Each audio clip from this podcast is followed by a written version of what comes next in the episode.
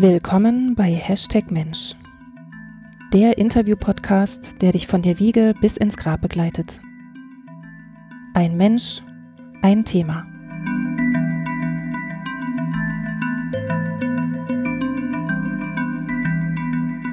Willkommen zur vierten Ausgabe von Hashtag Mensch, dem Interview-Podcast. Diesmal spreche ich mit Urban Luig, einem Improvisationsschauspieler von der Gruppe Pater Noster aus der Stadt Brandenburg. Ich habe Urban bei einem Improabend in der Kulturbrauerei am Prenzlauer Berg erlebt. Direkt nach der Vorstellung bat ich ihm um ein Interview, was dann auch ein paar Tage später geklappt hat. Fasziniert hat mich an dem Abend die unglaubliche Professionalität der Schauspieler. Denn bisher dachte ich immer, Impro-Theater sei einfach nur eine Aufwärmübung für das eigentliche Theaterspielen danach. Also, wie funktioniert dieses Spielen? Muss man zum Beispiel Angst vor den vielleicht absurden Wünschen des Publikums haben? Und kann man vom Improvisieren wirklich leben? Solche Fragen stelle ich in dieser Folge. Zur Vorbereitung des Interviews habe ich den sehr sehenswerten Film von Stefan Hillebrand Lost in the Moment angeschaut. Bei einigen meiner Fragen beziehe ich mich auf diesen Film. Der entsprechende Link ist in den Show Notes auf der Podcast-Webseite zu finden.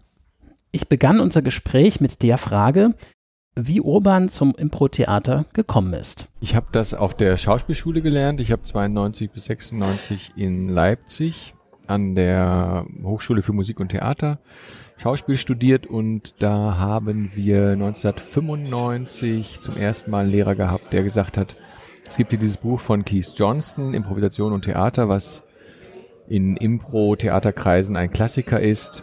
Und aus diesem Buch hat er Übungen mit uns Studenten gemacht. Und äh, mich hat das deswegen gefesselt, weil du beim Impro-Theater ja als absolute Ausgangsbasis das Annehmen und das Akzeptieren der Ideen deiner Partner, aber auch deiner eigenen Ideen hast. Also man trainiert als erstes auch Ja zu seiner eigenen Fantasie zu sagen, auch wenn sich's komisch anhört. Und wir haben auf der Schauspielschule zwei Jahre lang gesagt bekommen, dass wir eben schlecht sind und ganz, ganz hart arbeiten müssen. Und alles, was wir angeboten haben als Studenten, war immer erstmal schlecht, wie das so ist in der Ausbildung. Und deswegen war das für mich wirklich ein Erweckungserlebnis. Konkret jetzt nochmal, was war das Erweckungserlebnis? Dass das, was ich als Idee mitbringe auf die Bühne für meinen Partner, für die Geschichte, gut ist. Dass das richtig ist, dass das wertvoll ist und Keith Johnson sagt ja sogar, macht euch nicht so viel Arbeit, sondern macht das Alltägliche und dadurch entsteht häufig etwas Geniales. An sich bricht es aber ja mit der Theateridee, oder? Dass man irgendwas Fertiges, Geskriptetes hat, was man dann einfach äh, runterspielt. Das ist der große Unterschied und das wird auch von außen ganz häufig gesagt, ach, das ist ja super beim Impro-Theater, da müsst ihr armen Schauspielern in Anführungszeichen ja gar keinen Text lernen und könnt einfach so losgehen. Es ist auch eine sehr unaufwendige Sache, aber es ist nicht nur wegen des Textes, sondern auch generell einfach eine weitere Kunstform, eine Spielart von Theater. Und interessanterweise wird gerade Impro-Theater häufig mit, ich sag mal, normalem Theater, also Sprechtheater, verglichen. Ich bin noch nicht so ganz äh, dahinter gekommen, warum, weil man geht ja auch nicht hin und sagt, ich äh, vergleiche jetzt äh, Puppentheater, Pantomime, Sprechtheater und Musiktheater und eins von denen ähm, eins von denen greift die andere Theaterform so ein bisschen an. Ja, es ist ja gar nicht so. Ja, und manchmal denke ich, weil wir Impro-Leute es uns ähm, vermeintlich leicht machen, denken die echten Schauspieler, die da vier Wochen unter Schweiß und Tränen etwas einstudieren, ja, pff, das äh, ist ja ganz schrecklich, dass Leute das dann auch noch gut finden, weil wir arbeiten ja so hart. Ja? Das ist eine Annahme. Ich habe auch noch einige andere, aber das ist auf jeden Fall immer wieder eine Diskussion. Um das nochmal abzugrenzen, ähm, in welcher Form bist du denn überhaupt unterwegs als Improvisationsschauspieler? Wie kann man sich das so vorstellen? Du lebst davon? Ähm ich würde sagen, das sind so 50 Prozent der Einnahmen, als selbstständiger Künstler. Und das ergibt sich durch sehr viel Engagement bei dem Impro-Theater Paternoster, wo du ja auch am Mittwoch in der Kulturbrauerei eine Show gesehen hast. Da haben wir uns kennengelernt. Das ist das, wo ich fest zum Ensemble dazugehöre. Und auf der anderen Seite ist Impro-Theater wie Jazzmusik. Das heißt, äh, jeder, der jazzmäßig Saxophon oder Schlagzeug spielen kann, kann überall auf der Welt sagen, hey, äh, übrigens, ich äh, kann auch hier rum jatzen mit meinem Saxophon oder meinem Schlagzeug und spiele einfach mit, wenn ich darf. Und das ist das Tolle am Impro-Theater und ich bin in Berlin in äh, sechs, sieben Gruppen regelmäßiger Gast, weil man kennt sich und andersrum sind die Spieler aus den anderen Gruppen auch bei uns Gast. Ich glaube, die Vorstellung, die du gesehen hast, da waren jetzt ähm, reine Paternoster-Besetzung, sogar der Musiker Stefan Ziron war da dabei. Und ansonsten ist es aber häufig, dass wir uns mischen. Ja? Dass ich bei Theatersport Berlin spiele oder bei Gorilla oder bei Foxy Freestyle und da gibt's diverse andere Gruppen. Freiwild ist eine Gruppe, die sehr viel macht, wo man sich dann immer wieder austauscht. Das heißt sozusagen, du hast gar nicht, gut, du bist jetzt Teil des, des Ensembles, ähm, aber du hast jetzt nicht so einen, so einen, wie soll ich sagen, einen festen Vertrag, wo klar ist, du wirst jetzt die nächsten fünf Jahre als Improvisationsschauspieler irgendwie hier auftreten sondern Richtig. das ist eher so von Termin zu Termin. Absolut. Das ist totale Selbstständigkeit. Da gibt es dann höchstens die Verbindlichkeit der Loyalität ähm, auf beiden Seiten, dass man eben, wenn man lange zusammengearbeitet hat, in dieser selbstständigen Basis, dass man dann auch weiß, was man aneinander hat. Und äh, da wird es nicht passieren, dass ich von heute auf morgen bei Paternos nichts mehr zu tun kriege. So. Aber es ist kein Angestelltenverhältnis. Ist es denn generell so, dass das ein, ein, neuer Markt ist oder äh, gibt es das schon lange, diese Art von Impro-Theater, ähm, wie ihr das jetzt anbietet? Also so wie wir es anbieten, würde ich sagen, ist es 30 Jahre alt. Also mit Anfänge lagen in Tübingen. Da hat Volker Quandt auch von Keith Johnson, soweit ich weiß, äh, abgesegnet Theatersport in Deutschland angeboten. Das läuft ja immer noch. Und es ist ja immer noch, zumindest in meiner Wahrnehmung, eine Nischenkunst, ähm, Kleinkunst und hat auch noch nicht, so wie eben gesagt, wenn man Pantomime erwähnt, weiß man auch, das sieht man jetzt nicht äh, sich jede zweite Woche an, aber man weiß, es gibt es und es ist als Kunstform total etabliert. Ja, ähm, und Impro-Theater ist bei ganz vielen Leuten noch, dass sie es vielleicht mal gehört haben, aber noch nie gesehen. Und da hat, das ist ja auch schon wieder zehn Jahre her, im Fernsehen solche Formate wie Schillerstraße oder auch Freischnauze auf Pro7, wo im Fernsehen diese typischen Theatersportspiele versucht wurden und eben zu improvisieren, äh, hat da noch äh, den Bekanntheitsgrad sehr erhöht, weil dann hat es eben ruckzuck ein Millionenpublikum. Und Schillerstraße war ja auch äh, zwischenzeitlich ganz witzig. So. Was ist jetzt also Impro-Theater? Impro-Theater heißt, dass die Spieler das Publikum fragen, um was es in der Szene gehen soll. Man lässt sich einen Titel geben oder man lässt sich den Namen des Helden oder der Heldin geben. Und man kann auch fragen, wer hier von den drei, vier Schauspielern, die man auf der Bühne sieht, denn die Heldin sein soll oder der Held. Das heißt, man gibt den Funken der Inspiration ins Publikum und hat wirklich keine Idee. Man ist wirklich offen. Und wenn man fragt, welches Genre sollen wir jetzt bedienen und aus Publikum kommen dann Zurufe wie Western, Krimi, Horror, Märchen, dann nimmt man häufig den ersten, den man hört, oder man merkt, man, man merkt, hat jetzt jemand so intensiv Märchen gerufen, dann würde man diesem Menschen ja, äh, es sich mit diesen Menschen verderben, wenn man jetzt nicht Märchen nimmt. Und dann geht das los. Dann hat jeder der Impro-Spieler auf der Bühne, meistens sind es äh, mindestens zwei, gerne auch mal vier, improvisiert man ein Märchen los. Und auch dann sind der Fantasie keine Grenzen gesetzt. Das heißt, ein Spieler kann vortreten und sagen, na, beim Märchen sind ja häufig Tiere dabei. Was ist denn das erste Tier, äh, was wir jetzt in diesem Märchen sehen? Also das ist immer wieder die Technik, dass man eine Idee aus dem Publikum holt und dann wirklich total frei assoziativ drauf losspielt. Das ist das Wesen des Impro-Theaters. Ich würde an der Stelle gerne mal so ein Zitat ähm, einfügen wollen. Das stammt aus dem echt tollen Film Lost in the Moment. Der wird auch bei mir in den Shownotes dann entsprechend verlinkt sein. Ähm, Der Film ist von Stefan Hillebrand und das äh, ähm, Zitat stammt von Jacob Bennigan. Der sagt nämlich, Life serves the risk taker. Meet the monster. Do the scary thing and you get rewarded for it. Das fand ich sehr passend, weil die Frage, die ich nämlich gerne anschließen möchte, ist, hat man da nicht auch Angst, was aus dem Publikum da jetzt auf einen zukommt? Das ist zweischneidig. Ähm, das, was Jacob Bennigan hier als Impro-Mantra oder als Impro-Regel ähm, beschreibt, Meet the Monster, do the risky thing. Und was war das erste? Life Surf? serves the risk taker. Ach, der dient dem, dem genau. der das, ja, ich habe verstanden, nicht Surfer oder so. Life serves the risk taker. Also in dem Moment, wo du als Impro-Spieler in diesem Märchen, du hast jetzt vom Publikum gehört, der Esel soll das erste Tier sein, wenn du als Müllersbursche mit dem Esel jetzt losziehst und deine Idee ist, du gehst mit diesem Esel durch den Wald. Dann ist in jedem von uns der Geschichtenerzähler bewusst oder unbewusst aktiv. Jeder hat ein Bild, wenn er hört, der Müllersbursche geht mit dem Esel durch den Wald, am besten dunkler Wald, im Sinne von Risk Taker oder Meet the Monster. So, und wenn es jetzt so kommt, dass der Esel, also das wird dann auch gern vom Kollegen gespielt, nicht mehr weiter will und dann kann der Esel natürlich im Märchen sprechen, er sagt, nein, hier ist doch gleich die Höhle des Drachen. Ja? Da muss man wirklich trainieren, diesem, wie soll ich sagen, Geschichtenerzähler ähm, gehen, dieser Geschichtenerzählertechnik zu folgen, nämlich dass dann irgendwann in der Geschichte muss diese Drachenhöhle betreten werden und der Drache muss kommen. Das weiß ich intuitiv in dem Moment, wo der Esel sagt, nein, wir können hier nicht weitergehen, gleich kommt die Höhle des Drachen.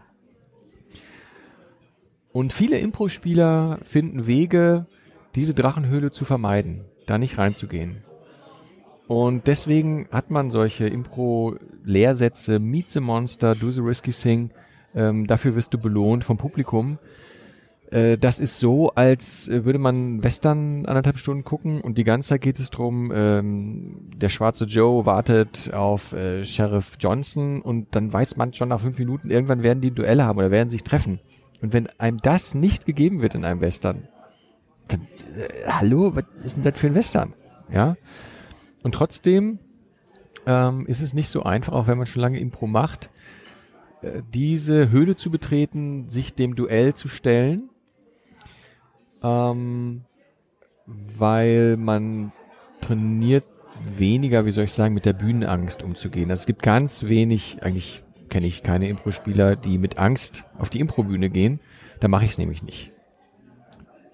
Klammer auf, es ist schwierig für Kollegen. An manchen Theatern wurde das versucht, wird das versucht, Impro-Theater als normale Spielplanposition zu etablieren. Das heißt, ja, dann schreibe ich jetzt nicht äh, Romeo wird gespielt von äh, Robert Dingens, sondern ich schreibe ja Impro-Spieler Nummer eins ist Robert Dingens, ja. Und wenn der das noch nie gemacht hat, als ich, als ich auf der Schauspielschule zum ersten Mal gehört habe, ja, ihr könnt dann da improvisieren und das Publikum ruft doch irgendwas zu und ihr macht dann da lustige Sachen, ich bin gestorben. Ja, weil ich war gewohnt zwei Jahre lang, ich kann es nicht, also nicht wirklich gut, ich sollte ja was lernen. Und ich muss Zeit haben, das ganz tief zu ergründen und, und zu proben, was ja auch für die Sprechtheaterbühne total Sinn macht, um irgendwo etwas wirklich Sehenswertes zu kreieren. Und das macht man dann auch in den ersten äh, Impro-Workshops, in den ersten Schritten, wirklich zu sagen, es ist immer eine Fantasie da. Sobald der Satz, der Vorschlag kommt, ein Müllersjunge geht mit einem Esel durch den dunklen Wald, hat jeder, sieht der die Bäume, sieht man den Weg, äh, sieht man diesen Esel, der eine sieht, der hat was auf dem Rücken, der andere sieht, der hat nichts auf dem Rücken. Und damit spielt man, ja. Wenn in meiner Fantasie der Esel nichts am Rücken hat, dann äh, sage ich, äh, Mensch, du hast ja vielleicht noch ein bisschen Platz und Energie, ich kann mich ja draufsetzen. Also es geht weiter, es geht immer weiter und diese Angst nimmt man so in den ersten halben Jahr, im ersten Jahr des Impro-Daseins, dass man weiß, ich habe eine Idee, meine Fantasie ist immer lebendig. Mit welchen Mitteln arbeitet denn Improvisationstheater? Also das, was ich jetzt ersehen durfte, ähm, das war eben dein Held, deine Geschichte, also das Format vom Paternoster, äh, von dem Ensemble Paternoster. Da gab es sowas wie Stimmen aus dem Jenseits, was mich extrem geflasht hat, weil ich das eine total geniale Idee fand. Ähm, Vielleicht sollte ich kurz die Geschichte skizzieren. Es war eine sehr komplexe Familiengeschichte, die sich da ergeben hatte an dem Abend, ähm, die, die sehr vielschichtig war und mit unterschiedlichen Problemlagen bei den einzelnen äh, Protagonisten. Und dann hat eben die Tochter, die verheiratet werden sollte und so weiter, ihren toten Vater befragt und so. Das sind natürlich tolle Stilelemente, die da aufgetaucht sind. Dann sowas wie Gesang, improvisierter Gesang, habe ich ehrlich gesagt, glaube ich, noch nie vorher gehört, sowas, äh, weil das klang natürlich gut. Kannst du schweigen von der tollen Musik, also die ja auch natürlich improvisiert ist. Das steht, steht ja nicht fest, was da genau gespielt wird. Ähm, genau, und sowas wie Time Out. Ne? Also, dass man eben zeigt, äh, jetzt gibt es eine Frage ans Publikum. Äh, das ist ja durchaus auch ein Mittel, was, was ich jetzt als besonders erachten würde. Also, gibt es noch mehr Mittel? Also man nimmt sich die Mittel des Storytellings und sagt, ähm, was macht eine gute Geschichte aus? Und gute Geschichten haben häufig eine ganz klare Ja-Nein-Frage. Also wird Frodo es irgendwann mal schaffen, diesen dämlichen Ring in den Berg zu schmeißen, ja oder nein? Und das kann sich ja lange ziehen. Aber diese Frage muss beantwortet werden. Wenn die Frage nicht beantwortet wird, ist es eine schwächere Geschichte, als wenn man sie beantworten würde. Das heißt, beim Improvisieren sucht man zum Beispiel nach so einer Frage. Und am besten ist es auch eine Frage, die die Spieler flasht und die das Publikum interessiert. Und manchmal ist es auch so, äh, Impro-Theater ist, weiß Gott, nicht immer äh, richtig geil und genial, sondern es ist improvisiert und das heißt auch, dass es manchmal daneben geht und man so ein bisschen rumeiert. Und an dem Abend, den du gesehen hast, am Mittwoch von Paternoster, haben wir eine ganze Langform gespielt zu dem Thema Hochzeit von der Tochter des Hauses und die äh, Mutter war dagegen, weil der Auserwählte eben keinen vernünftigen Verdienst hatte. Was, war der nochmal? Zahnarzt. Er sollte Zahnarzt sein, war aber eigentlich ähm, Metzger. Oder so. er, war Metzgerlehrling oder so. Er war sogar nur Metzgerlehrling, nur Metzgergehilfe, ja. ähm, so, und dann kam halt sehr schnell äh, Carola Neitzel, die diese böse Mutter gespielt hat und gesagt, du wirst ja auf keinen Fall äh, irgendeinen Metzger heiraten, das muss mindestens Zahnarzt sein. Und es ist häufig, wenn es um die Liebe geht, sind schnell die Herzen der Zuschauer offen, weil man dann natürlich doch möchte, dass der gute Metzger zum Zuge kommt und das arme Mädchen wird geknechtet von der Mutter. Also diese Ja-Nein-Frage, wird die Tochter ihr Metzger bekommen, ja oder nein, die war relativ schnell geklärt. Ja. Ähm, so, und dann guckt man beim Improvisieren nach äh, Gegensätzen. Also wenn wir schon eine sehr aggressive Mutterfigur haben, dann muss jetzt nicht der Vater auch unendlich aggressiv sein. Also alles, was sich gleicht, äh, ob das jetzt in der Musik ist, in Romanen, auf der Bühne, alles, was sich gleicht, äh, ist dann irgendwann ausgereizt. Ha? So, es kann zwar sieben Zwerge geben, aber ist natürlich toll, wenn die sieben Zwerge auch nochmal einen unterschiedlichen Charakter haben. So. Beziehungsweise ich habe sieben töffelige, witzige Zwerge. Umso schöner ist der Kontrast zum total äh, eleganten, reinen, jungfräulichen Mädchen. Ja, und dann eben Märchenarchetypisch der Drache, der das größtmöglich vorstellbare Ungeheuer ist. Ja, der Ringe, die kleinsten Wesen haben die größten äh, Hindernisse zu überstehen. Und man merkt schon, das sind wirklich Sachen, die ähm, sehr mit dem äh, Storytelling äh, zusammenhängen. Das sind Techniken, die man braucht. Deswegen bedient man sich auch, äh, zum Beispiel es gibt das Buch Die Odyssee des Drehbuchschreibers, ist ein auch ein, ein Klassiker ähm, von Vogler heißt der Typ, Philipp oder Richard Vogler oder so. Die Odyssee des Drehbuchschreibers beschreibt die Schritte, die in einem Helden, in einer Heldengeschichte vorkommen. Und der Held muss leiden zum Beispiel. Das sind so Dinge, wenn der Held die ganze Zeit unbeschadet durchgeht, dann ist es eine schwache Geschichte. Und das ist ganz interessant, wenn man mit solchen äh, Techniken sich beschäftigt und dann mal so Filme guckt, Bücher liest. Und es ist ja ganz häufig, dass zum Beispiel die Figur des verletzten ähm, Kriminalkommissars der eigentlich ein armes Schwein ist, ja, der alles irgendwie verloren am Saufen ist und so, dass das wirklich spannende, ähm, spannende Figuren sind, denen man gerne folgt, weil man sich auch identifizieren kann in der Schwäche, ja, in der Angreifbarkeit. Ich muss gerade äh, anders überlegen, weil das sind häufig auch so Kinder ähm, und die Mechanismen sind immer sehr ähnlich, aber es gibt ja die Figur von Feuerwehrmann Sam, Na klar. ja, der hat meines Wissens leidet der eigentlich nie. Also das ist so ein, so ein Held, der würde beim Impro-Theater wahrscheinlich eher abschmieren, weil der so völlig rein ist. Ja, Yes, we can. ja genau, genau. Ja. Na gut, ähm, und dann äh, trainiert man als Impro-Spieler, was jetzt weniger zum Storytelling gehört, die Verantwortung abzugeben. In dem Moment, wo ich den Vorschlägen meines Partners folge oder auch den Vorschlägen des Publikums, bin ich aus dieser Negativspirale, ich muss selber hier die geile Geschichte erfinden, bin ich raus. Ich sage einfach Ja zu der Idee meines Partners. Es war zum Beispiel so, dass in der Geschichte, die du gesehen hast, hatte diese Schwester, die von der Mutter geknechtet wurde, einen Bruder, der der Schwester helfen wurde. Und dieser Bruder war homosexuell. Und dann gab es einen ähm, erfolgreichen Geschäftsmann, Genau, ein Golfer. ein Golfer. Und dann habe ich diesen Kollegen als schwuler Bruder, ähm, habe ich diesen Golfer angespielt und ihm als Spieler angeboten, wir beide verstehen uns doch ähm, auch auf der homosexuellen Ebene sehr gut. Und das hat der Kollege Schauspieler gemerkt, dass ich das als Angebot an ihn äh, anbiete. Und dann trainiert man als äh, Impro-Spieler jetzt nicht sich Gott weiß wie zu wehren und seine Stiefel durchzuspielen, sondern man trainiert, ah, könnte ja interessant sein, wenn ich jetzt tatsächlich Ja zu dieser Idee sage, dass ich auch homosexuell bin. Und dadurch hat sich innerhalb der Geschichte auch so Knoten gelöst. Und das ist auch wirklich eine Sache, die man trainieren muss. Das Angebot, die Idee des anderen anzunehmen und seine Idee wegzuschmeißen.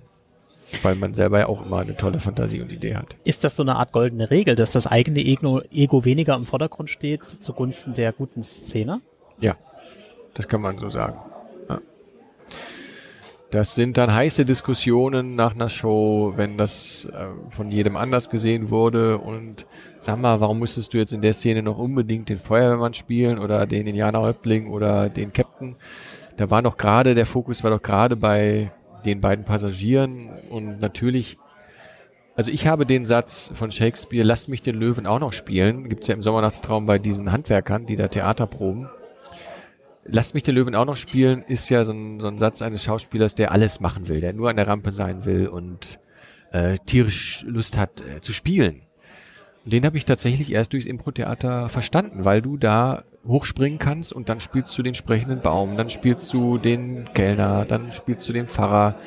Du kannst ja machen, was du willst und da geht mit einigen Impro-Spielern äh, häufig auch mal das Ego oder die Spiellust durch.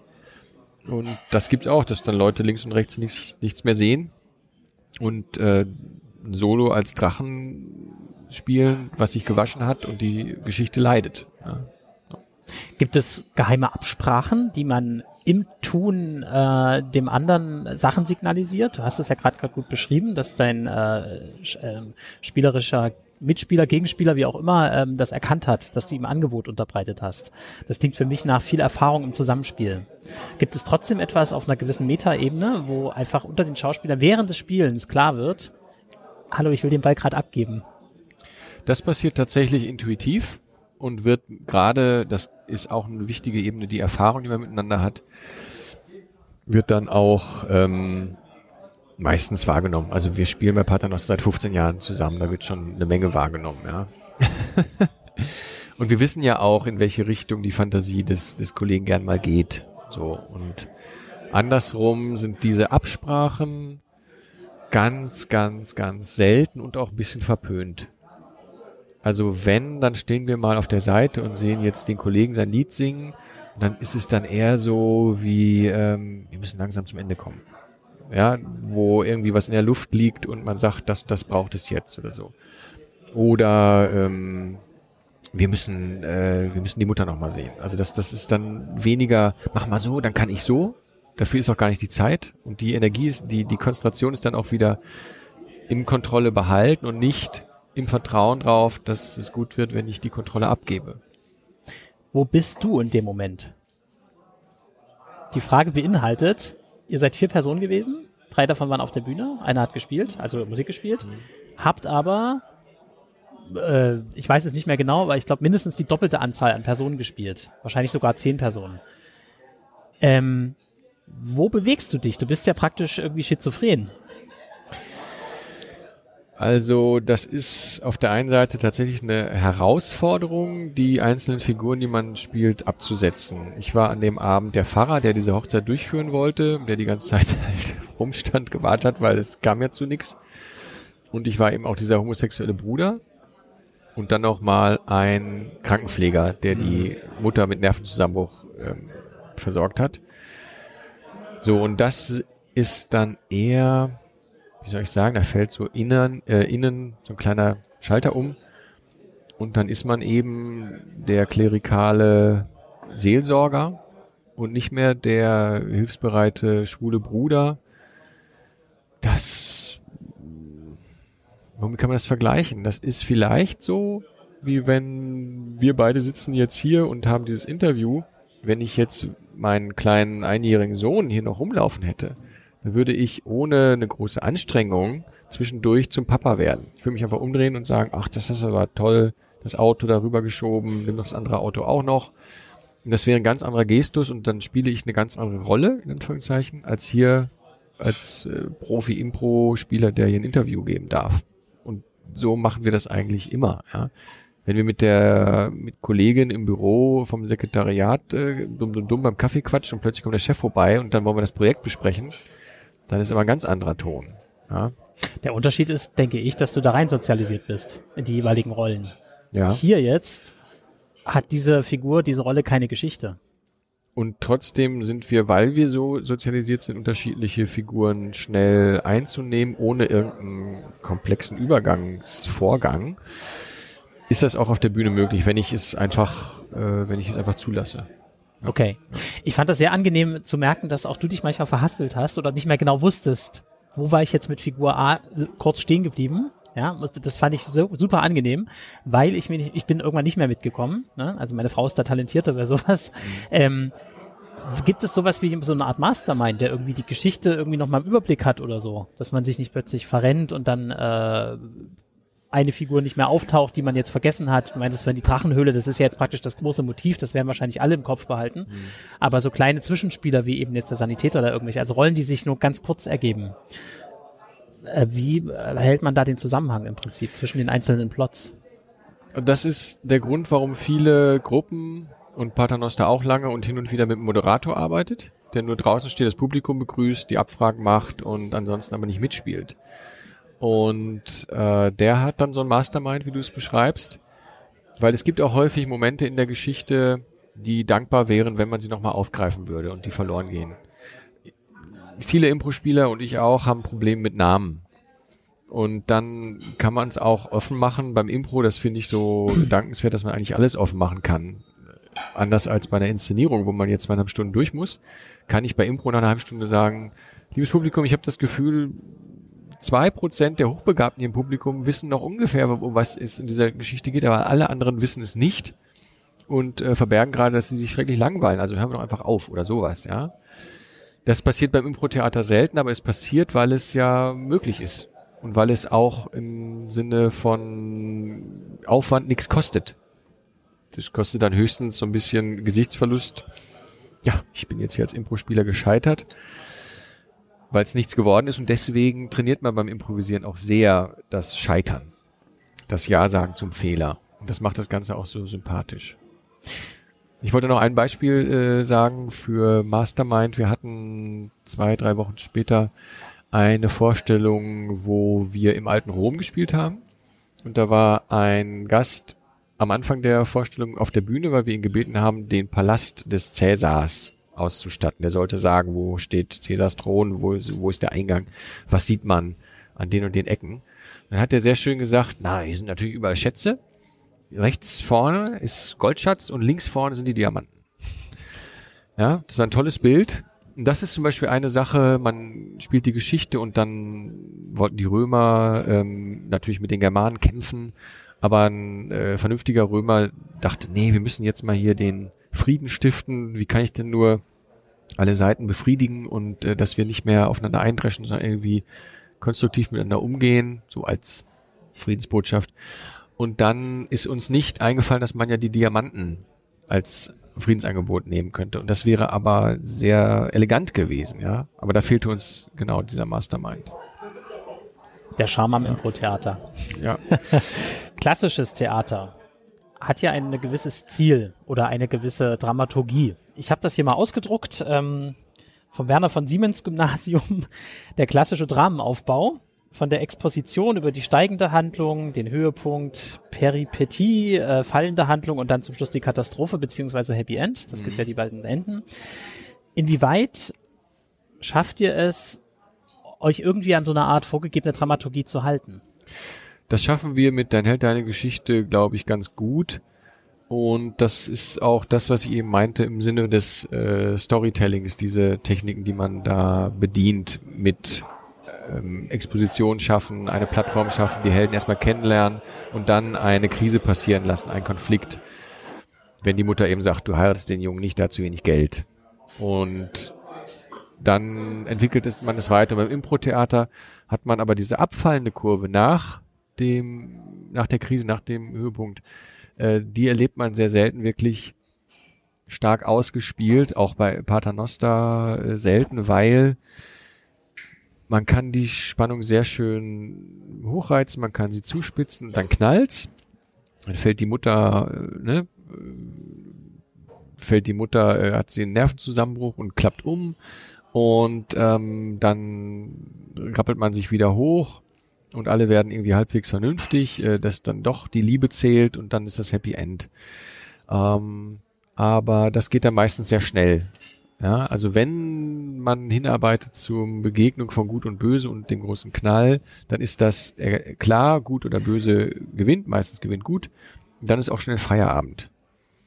Und das liegt daran, dass Impro-Spieler ähm, einerseits, glaube ich, froh sind, dass sie es rund hier lutscht haben, die Geschichte. Ne? Also so äh, Umarmung, Kuss, Feierabend und äh, Sonnenuntergang. Und das andere geht dann, glaube ich, im geschriebenen Drama auch häufig so ein bisschen an die Auswertung, an die Quintessenz, an das, was macht jetzt diese, was macht jetzt dieser dramaturgische Höhepunkt mit uns? Wie verhalten wir uns jetzt? Und da wird es zum soziologischer, da wird es tiefsinniger. Und da gibt es nicht so viele Improgruppen, die sich damit auch intensiv beschäftigen. Also was habe ich mitgenommen daraus? Äh, was lerne ich daraus? Das ist auch anspruchsvoller, auch fürs Publikum. Man muss sagen, viele gehen ins Impro-Theater, um sich gut zu unterhalten und die interessiert an so einem Abend nicht die großartige Moral. Das ist nach wie vor die Minderheit, ja. Äh, auch der Publikums, äh, der Leute im Publikum. Und äh, das ist ja auch ähm, ein Punkt, äh, wie tief, äh, wie viel Tiefgang kann Impro haben. Und da gibt's unterschiedliche Philosophien. Es gibt Spieler, die da immer sehr intensiv nachsuchen. Warum machen wir das alles? Was steckt da eigentlich dahinter? Was können wir erzählen und so? Dann liegen auch die Beträge und das Risiko höher. Wie soll ich sagen? Mit dem Anspruch, es sich auch mit den Kollegen zu verderben, etwas durchsetzen zu wollen. Da muss man als Gruppe sehr gut miteinander arbeiten, dass alle noch im gleichen Boot sitzen. Weil es gibt auch genug Spieler und ich mag äh, einen guten Gag auch und dann ist es auch gut, ja. Ähm, und wir hatten äh, bei dieser witzigen ähm, Hochzeitsgeschichte äh, die Situation, dass ich irgendwann diese, diese Mutter aus meiner Rolle heraus angesprochen habe und gesagt habe, Mutter, warum lässt du denn, weiß nicht, wie sie hieß, äh, Isolde nicht ihren Metzger nehmen und äh, ist doch ist doch gut und die lieben sich und so weiter. Nein, das äh, hat kein Geld und so weiter. Und da war sie so dieser Drachen und auch ein Stück weit oberflächlich in diesem Klischee, ja. Und da dachte ich, es gibt sicherlich so ein Verhalten, aber es steckt auch immer noch was drunter. Und dann habe ich so ein bisschen insistiert und so, ja, aber äh, Geld wird sie doch nicht glücklich machen und warum bist du nur so verbissen und verbohrt? Und da war dann die Kollegin Carola, ich weiß nicht, ob du dich an den Moment erinnerst, aber die wurde dann auch ganz weich und offen und sagte dann, wenn Isolde heiratet, ist das Haus ganz leer, dann seid ihr alle weg. Ich will nicht hier einsam und allein vor mich hin vegetieren. Sonnensatz ist dann tatsächlich schon wieder einer, der dann im Fernsehen oder im Film nach 50 Minuten mal, dann lernt man die, diese Figur nochmal intensiver kennen. Warum verhält die sich so scheiße? Und das ist dann äh, im Sinne des Tiefgangs auf jeden Fall schon eine Etage tiefer, als man es in 70, 80 Prozent der Impro-Shows so sieht. So eine Wahrheit zu hören von einer Figur. Und dann kann man sich auf die Suche machen und sagen, wir wollen äh, Shows spielen, wo es noch tiefer geht oder jeder mal so auspackt und so weiter. Und wie ich eben sagte, ne, da muss man wissen, was möchte man dem Publikum verkaufen, was möchte man ihm anbieten und wozu, wozu lädt man es ein. Es gibt auch eine andere Spielweise, das ist das sogenannte Playback äh, Theater. Da geht es darum, dass äh, jemand aus dem Publikum eine wahre Geschichte erzählt. Eine lustige, eine tragische, eine whatever, biografische, biografische so. Geschichte, aber eine, eine wahre Geschichte. Und die Spieler sind keine Impro-Spieler, das sind Playback-Spieler, die illustrieren genau diese Geschichte. Die spielen sie nach mit bestimmten Bildern. Und das ist häufig sehr, sehr poetisch und sehr, sehr tiefgängig, weil es eben aus einer wahren Begebenheit kommt. Und das ist eine Qualität, die Impro-Theater selten hat. Inwieweit, mh, hm, also ich habe so ein bisschen diesen, diesen Widerspruch Interaktion versus Konsum. Und Konsum wollte ich jetzt mehr bedienen im Sinne von klassischen Werken. Also man geht in ein klassisches Werk und weiß ja, was das ist, was, die, was die, die, die Quintessenz ist und so weiter. Also man guckt sich eine Shakespeare-Aufführung an, oder wie? Genau. Und jetzt am Impro-Theater guckt man vielleicht genau nicht mit dieser Erwartung an. Das heißt, ist es eher so eine konsumistische Grundhaltung? Ähm, ich muss mich ja nicht bewegen. Du hattest es ja vorhin auch schon so ein bisschen gesagt, dass du glaubst, dass ungefähr 70 Prozent aller Shows das nicht unbedingt so äh, in den Fokus nehmen. Das ist auf jeden Fall eine Entscheidung, wenn ich sage, ich möchte tiefsinnige und ernste Shows spielen, dann ist es auch eine Entscheidung gegen Massenpublikum. Das ist so. Das erfolgreichste Impro-Format ist nach wie vor dieser klassische Theatersport, wo zwei oder drei ähm, Spieler jeweils pro Mannschaft, also zwei Mannschaften gegeneinander improvisieren. Also ein klassisches Sport-Setting mit einem Moderator und Richter und da gibt's Punkte und am Ende gibt's einen Gewinner und einen Verlierer. Das ist eine ganz bekannte, auch tragfähige Dramaturgie. Und diese Theatersport-Matches sind häufig sehr, sehr lustig. Oft auch klamaukig und ganz selten haben die einen berührenden Moment. Und sie sind immer voller als Shows, die auch damit werben oder äh, allein im Wording sagen, hier geht's um bewegende Geschichten und wir erzählen Gott weiß was für ausufernde Stories weil das dem Publikum mehr abverlangt. Und das, ja, also kann man jetzt äh, ewig drüber diskutieren. Die Marktrealität ist erstmal so, dass ein größeres Publikum angesprochen wird, wenn ich auf die Kacke haue. Impro-Theater, ist das Kunst oder Handwerk? Für mich ist das auf jeden Fall Kunst. Es ist für mich sogar, deswegen mache ich es auch neben normalen Stücken so lange und gerne, weil es eine ganz äh, spezielle Sehnsucht befriedigt, wie jede Kunstform. Wenn ich male, dann habe ich eine bestimmte Befriedigung in der Malerei. Wenn ich singe, habe ich eine bestimmte Befriedigung in der, im, im Gesang. Und wenn ich Impro spiele, dann wird diese Lust mit dem Spiel des Momentes, das Risiko liegt äh, sehr viel höher als in einer klassischen Theaterinszenierung dass es eben daneben geht, dass in dem Moment mir nicht das Richtige einfällt. Du hast eben eine kleine Probe gesehen, wo es auch darum ging, weiterzumachen, darauf zu vertrauen, den Kopf auszuschalten und reinzuspringen mit seiner Idee, die aus dem Hier und Jetzt geboren wird. Das ist die einzige Kunstform, wo alle im, im Raum, die Zuschauer und die Spieler, diesen kreativen Prozess im Hier und Jetzt erleben. Und das ist auch etwas, also ich habe ja auch eine klassische Schauspielausbildung, aber es gibt Momente im Impro-Theater, da probst du eine Woche dran und kriegst es nicht hin. Die Überraschung, etwas falsch verstanden zu haben oder die Überraschung, dass jemand dich betrogen hat oder ähm, zum Beispiel hatten wir auch äh, tatsächlich in dieser Geschichte wieder auf die wir uns so oft beziehen, mit dieser Hochzeit, da landeten dann im zweiten Teil alle in so einer kleinen Gartenlaube. Ja, da war dann der Bräutigam besoffen und frustriert mit seiner Ex-Geliebten zugange und die beiden Homosexuellen waren zugange und dann kam auch noch der Pfarrer mit der Mutter. Eigentlich ein klassisches handwerkliches, äh, totales Komödienelement, aber es hat sich in dieser Impro-Show so dahin entwickelt und das war äh, einfach für alle ein Heidenspaß, ja, diese, diese Gartenlaube da zum Leben zu bringen. Und das ist das, was tatsächlich Impro für mich auch immer wieder zur echten Kunst macht, weil ein kreativer Moment gefeiert wird. Das Denken ausschalten, äh, nicht so viel nachdenken und trotzdem äh, in dem Moment handeln. Ich würde da gerne auch nochmal ein Zitat anschließen von Marco Meyer, das ist ein französischer Improvisationsspieler oder Impro-Spieler heißt es ja. Ähm, the more you know, the less you feel, hat er gesagt. Und das unterstreicht nochmal das, finde ich, was du gerade auch gesagt hast. Ähm, werden diese einzelnen Stücke eigentlich irgendwie dokumentiert? Es gab mal mit Foxy Freestyle eine sehr schöne Langform zu Tennessee Williams. Und die hat ein Stammgast von Foxy Freestyle tatsächlich dann anschließend aufgeschrieben zu einem Theaterstück. Das ist in der Form in meiner Karriere einzigartig. Wir haben nach der Hochzeitsgeschichte in der Gartenlaube auch gesagt, das ist ja äh, so eine klassische Komödie gewesen, das müssten wir eigentlich aufschreiben. Es wird ganz selten gemacht. Man hat manchmal eine Videokamera mitlaufen, aber es gibt meines Wissens nach auch kein Stück, das dann auf die Bühne gekommen ist, äh, aus einer Improvisation heraus, durch Zufall. Und auch dieser Tennessee Williams, den wir da improvisiert haben, wird wahrscheinlich nicht aufgeführt. Es gibt einen äh, ganz süßen Kurzfilm, der aus einer Impro-Szene entstanden ist, die wir bei Paternoster vor, was weiß ich, zwölf Jahren gespielt haben. Da war ein Einbruch, haben wir improvisiert und die Frau, die zu Hause ist, entdeckt plötzlich diesen Eisbrecher, äh, Eisbrecher. Einbrecher. Den Einbrecher ist total perplex und oh Gott, oh Gott, oh Gott. Und dann ähm, kam der dritte Spieler dazu, der Ehemann der Frau.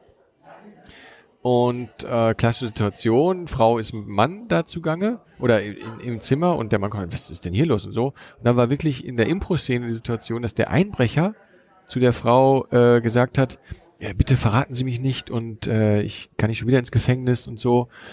Und äh, ja, ich bin der Liebhaber Ihrer Frau. Es ist, wie es ist. Und nehmen Sie es zur Kenntnis. Ähm, Sie haben uns gerade kurz vorm TTT erwischt. Also er hat eine andere Identität angenommen. Und diese Ehefrau hat dann diese Komödie auch mitgespielt, weil die mit ihrem langweiligen Ehemann auch nicht mehr zufrieden war. Und das war so eine lustige Impro-Szene. Äh, da haben wir tatsächlich einen Kurzfilm rausgemacht. So. Das passiert das passiert äh, hin und wieder, aber wirklich ganz selten. Ist auch nicht die Regel, dafür macht man es auch nicht. Das genau, dachte ich nämlich auch gerade, das kann, funktioniert das überhaupt, wenn ja. man sich das sozusagen aus der Konserve anguckt? Also als Film funktioniert es auf jeden Fall, weil dann ist es ja auch wieder ein anderes Medium und eine andere Probe und eine andere, ähm, eine andere Aufbereitung, aber Na gut, Film heißt jetzt, es ist ähm, das, das Impro-Stück an sich hat nur das Drehbuch geliefert, sozusagen. Den, den, und die filmische Umsetzung wird ja nochmal komplett neu gemacht. Genau. Ich meinte jetzt tatsächlich, wenn so ein, so ein, so ein Abend äh, einfach nur abgefilmt wird, kann das überhaupt funktionieren? Das kann funktionieren. Es gibt ein paar nette Beispiele im Internet, wo man auch äh, gerne dieser Impro-Szene folgt.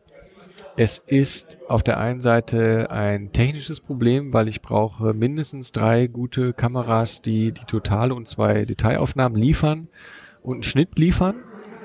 Und ein Impro-Abend, wo eine starre Kamera im Raum steht und das jetzt abgefilmt wird, der müsste schon so unendlich brillant sein, dass ich mir das äh, so anschaue, weil ich durchs Fernsehen in jedem Format Schnitte und andere Einstellungen und so weiter gewohnt bin Allein das muss äh, geliefert werden.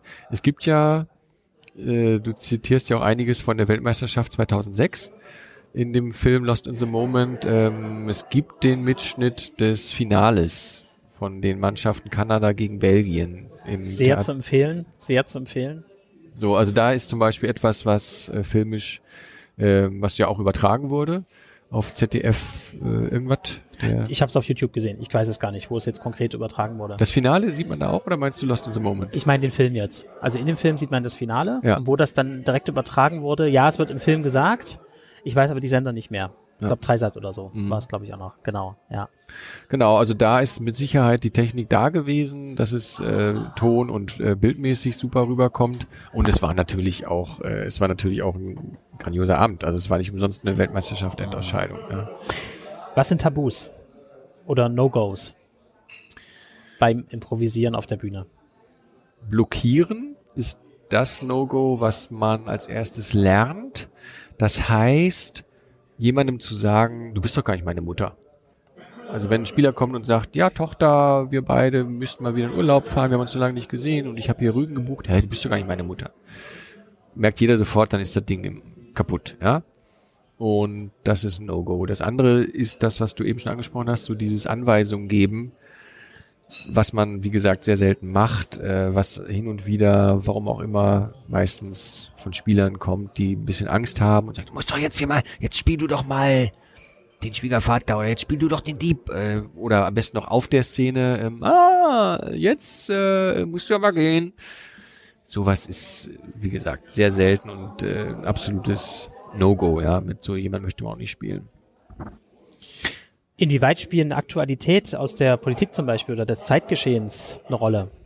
Das spielt immer wieder eine Rolle und dafür ist Impro auch äh, sehr geil, weil man mit der Tagesstichworten, mit Schlagzeilen spielen kann. Ob das jetzt der Dieselskandal ist oder Donald Trump oder die GroKo, da ist es wie gutes Kabarett, was ja auch davon lebt, dass es tagespolitisch die Leute durch den Kakao zieht und Spitzen austeilt. Und andersrum ist es so, ähm, wenn, ich weiß nicht genau mehr, wann es war, die Costa Concordia auf die Seite gefallen ist und äh, viele Menschen gestorben sind, weiß man in dem Moment, wo ich äh, jetzt eine Kreuzfahrtszene auf der Improbühne mal eben intuitiv spiele, werden ganz viele im Publikum diese Bilder haben. Es war lange ganz schwierig, äh, den nach, zwei, äh, nach 2001 den Vorschlag New York als Spielort anzunehmen. Beziehungsweise man hat das angenommen, aber mit einem mhm. sehr guten Bewusstsein ähm, für die äh, einstürzenden Twin Towers. Ja, insofern ist da Impro und das ist äh, auch verrückt. Also wenn man in diese Tagesaktualität geht, auch Rechtsruck in Deutschland, da haben wir auch schon zwei, drei Shows gespielt, die das plötzlich zum Thema hatten, was gar nicht auf der Hand lag, aber es wurde dazu, weil es äh, so unter den Nägeln brennt und wo man dann auch eine Bühne hat. Ja, und das Geile an Impro und das ist auch Geschenk, was diese Bühnenform gegenüber einer geskripteten Form hat.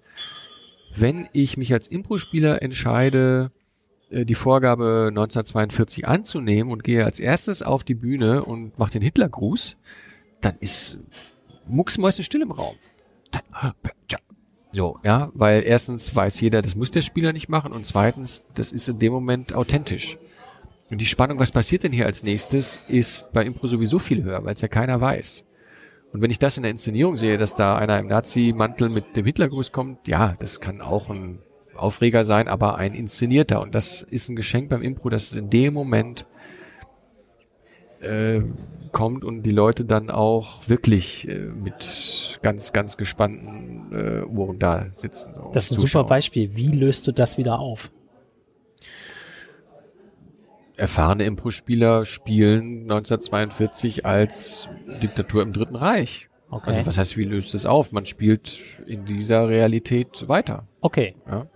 Also man versucht das nicht zu brechen, indem man jetzt das lächerlich macht zum Beispiel oder so. Kommt vor, muss nicht sein. Das ist dann eine Sache, die dann als Gruppe diskutiert wird und ähm, wir haben auch, äh, passiert ja oft genug, äh, irgendwelche Amokläufe, und es werden gerne im Impro-Theater pantomimisch irgendwelche Waffen gezogen und rumgeballert und so. Das lässt man dann lieber sein oder sagt es vielleicht, wenn es wirklich unter den Nägeln brennt, auch vor der Show. Ne, lasst uns mal jetzt nicht unbedingt hier äh, irgendwas in Paris spielen, wo vor drei Tagen gerade irgendein Terrorakt äh, passiert ist, weil dann denkt jeder nur an den Terrorakt. Und wenn man es tut, dann tut man es ja bewusst. Und auch mit dem Wissen, dass man da echt eine Wirkung erzielt. Hast du irgendwelche Forderungen, die äh, gut wären, um Infotheater weiter zu etablieren oder so? In Berlin war das Maxim Gorki Theater mal nicht zu vergeben, aber die Leitung hat gewechselt. Das war 2007 oder 2008. Und da dachte ich, eigentlich müsste man eine Impro-Theatergruppe den Arsch haben und so ein großes Haus zu bespielen, um es wirklich nach vorn zu bringen und wirklich zu sagen, hier passiert ein Kunstformat, so wie man ja auch äh, ein Theater für ähm, Puppenspielkunst hat. Ja? Und ich weiß nicht, ob es mal ein Pantomime-Theater gab, aber es gibt auf jeden Fall Musical gibt sowieso, ne? stellt man auch nicht in Frage. Das ist ja auch nur eine Art der Bühnenform und das wäre mal ein eine Ansage und ein Statement, äh, Impro weiter zu etablieren und nach vorn zu bringen. Und es ist auch leichter, die Bühne dafür zu nutzen, als das Fernsehen wieder zu suchen, weil das Fernsehen hat Gesetze, die dem Impro teilweise schaden. So, das funktioniert tatsächlich in diesem Face-to-Face -face mit den Leuten und im gleichen Raum. Und sonst, ich mache es jetzt seit 20 Jahren und dann ist es vielleicht auch so, dass Impro ein Stück weit dazu verdammt ist, in einer Kleinkunstnische zu bleiben, weil es eben vom Unperfekten lebt. Es gab auch Leute, die 2006 gesagt haben, das war eine reine Show fürs Fernsehen. Das war nicht Impro. Und da gibt's viele Diskussionen. Ähm, und mit manchen Sachen, wenn man seine Kunstform so machen möchte, dann lebt man eben davon, dass man nicht die Massen begeistert. So. Aber wie gesagt, mal so eine Location in Kanada ist das Loose Moose Theater in Calgary, was äh, Keith Johnson geleitet hat. Eine etablierte Institution und so etwas ähm, wäre in Deutschland auch schön. Neben Tübingen, wo Theatersport gespielt wird und das Haus der Springmaus in Bonn, die Impro-Comedy machen, die auch sehr Schenkelklopfermäßig unterwegs sind und wenig Kunst in Anführungszeichen machen. Also den Mut zu sagen, wir gehen hier mit einer langen Form, wir gehen hier mit einem tiefer gehenden Impro-Format äh, an das große Publikum. Was glaube ich mit den richtigen Leuten funktionieren könnte. Und ähm, eine Impro-Spielerin hat mir mal gesagt, oh, jetzt ist Impro langsam etabliert, weil ich habe es im Roman gelesen. Ja, also man zitiert das so äh, wie in anderen Romanen. Ah, ich habe einen kennengelernt, der geht ständig zum Fußball. Da weiß jeder sofort, was gemeint ist. Und wenn man im Roman liest, äh, ja, der und der, ich habe jetzt einen Freund, der ist so ein Impro-Spieler oder der geht ständig zum Impro, dann ist es noch eine sehr exotische Wahl. Letzte Frage. Was macht dich glücklich?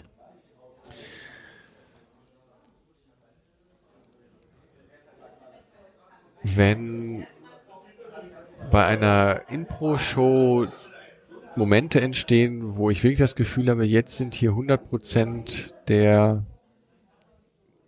Leute an dem gleichen Punkt des Erstaunens, an dem gleichen Punkt des Lachens, an dem gleichen Punkt der Spannung. Das heißt, alle auf der Bühne, der Techniker, der Musiker, das Publikum, am besten auch der Barmann. Wenn man vom Barmann gutes Feedback bekommt, ist das immer das, das Größte. Um, ob das jetzt durch ein Lied kommt oder durch eine Situation in der Geschichte oder durch ein Schweigen. Also, dass wirklich ein Moment entsteht, der so ganz fokussiert und für alle Beteiligten klar ist, das ist jetzt gerade der Punkt, um den sich die Geschichte gedreht hat. Das ist die Antwort, auf die wir alle gewartet haben. Und das sind so kreative Goldstückchen, die immer mal wieder passieren, weiß Gott nicht immer, weil 80 Prozent ist meist schon viel, wo alle so an einem Strang ziehen und alle an einem Punkt sind. Ich möchte noch äh, abschließend kurz den Hintergrund äh, Musi äh, Lärm hier, weil wir in der Theaterklause in Brandenburg an der Havel sitzen, wo du vielleicht auch einen Link äh, stellen Sehr gerne in die Shownotes, na klar. Und hier gibt's eine kleine Bühne, wo wir seit acht Jahren mit zwei Schauspielern und einem Musiker eine Show spielen. Ein ganz einfaches äh, Format, sehr eng an den Leuten. Man kann auch gut essen und trinken und fühlen uns hier im Gastspielort sehr, sehr wohl. Und ich äh, bedanke mich auch äh, bei dir und freue mich, dass wir hier über Impro reden konnten. Urban, ich danke dir ganz, ganz herzlich für dieses Interview.